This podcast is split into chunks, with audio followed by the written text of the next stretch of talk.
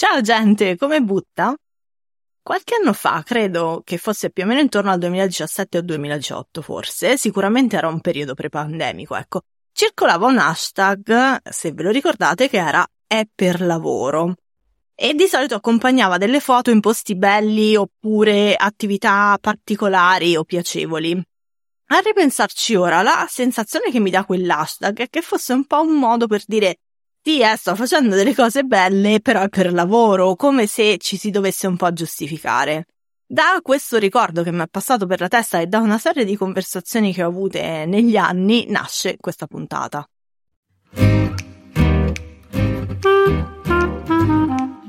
Facciamo spazio è un podcast che parla di gestione del lavoro con il benessere al centro, attraverso osservazioni, idee e spunti per riflettere e agire.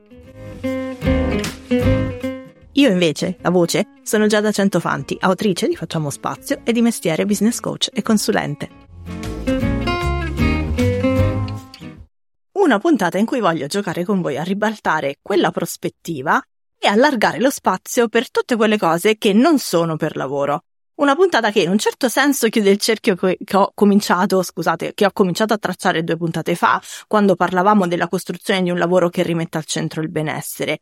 Ed è anche una puntata che chiude questa stagione di Facciamo Spazio, ma questo ce lo diciamo alla fine. Dicevamo di ribaltare la prospettiva. E allora la domanda che possiamo farci è, si può trasformare quell'hashtag è per lavoro in hashtag non è per lavoro?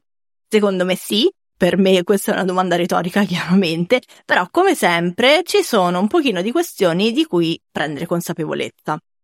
La questione numero uno è la narrazione che tutto è monetizzabile.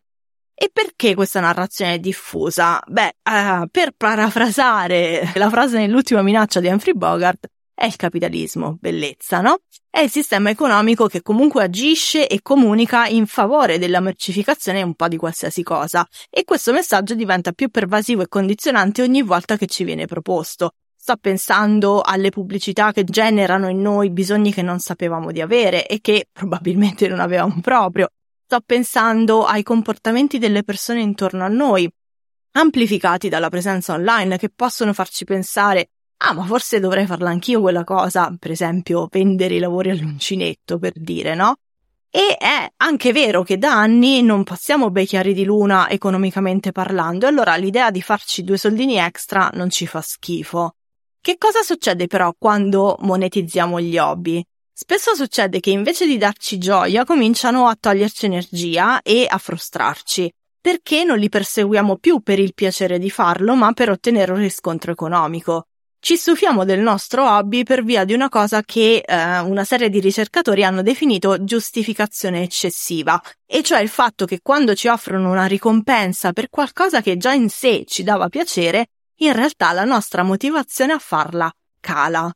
E come influisce questa prima questione su quel non è per lavoro? Beh, ci porta a pensare che gira che ti rigira tutto debba essere fatto con lo scopo di una transazione economica, Quell'attività, quindi fatta per puro piacere, si trasforma in un lavoro o lavoretto, ma sempre lì siamo.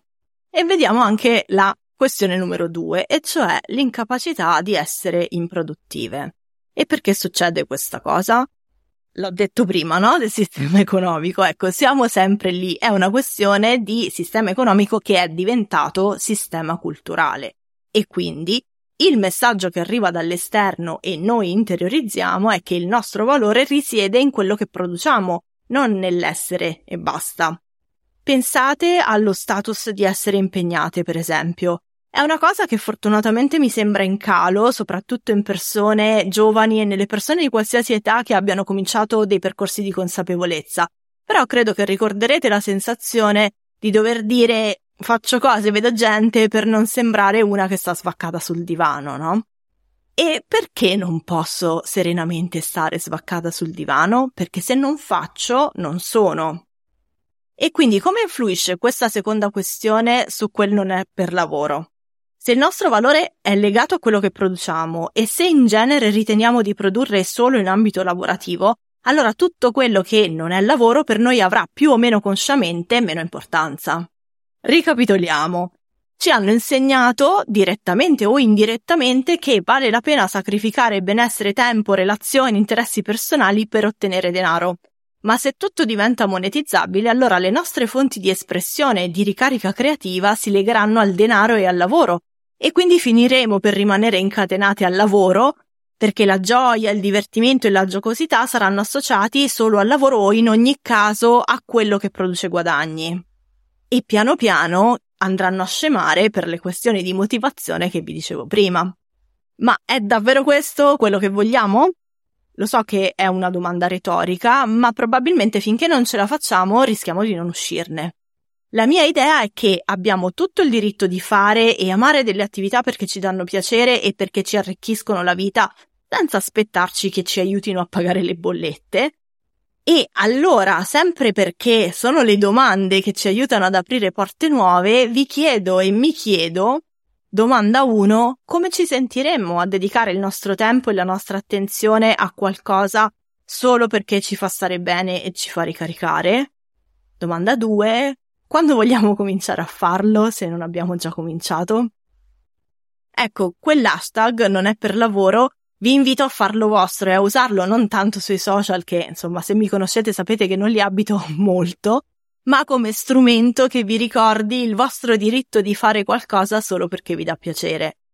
Dopodiché, se poi vi accorgete che con questa cosa fate fatica per resistenze interiori o motivi vari, sappiate che io e i miei percorsi ci siamo e possiamo metterci all'opera insieme per sbloccare la situazione ma in ogni caso il mio invito è a farvi quelle domande e poi a provare a, a, fare quello che vi dà gioia senza nessun bisogno di collegarlo a una monetizzazione o al lavoro. Io vi ringrazio di essere state con me fino a qui e soprattutto per tutta la stagione. Con questa puntata concludo questa stagione e vi do appuntamento all'autunno.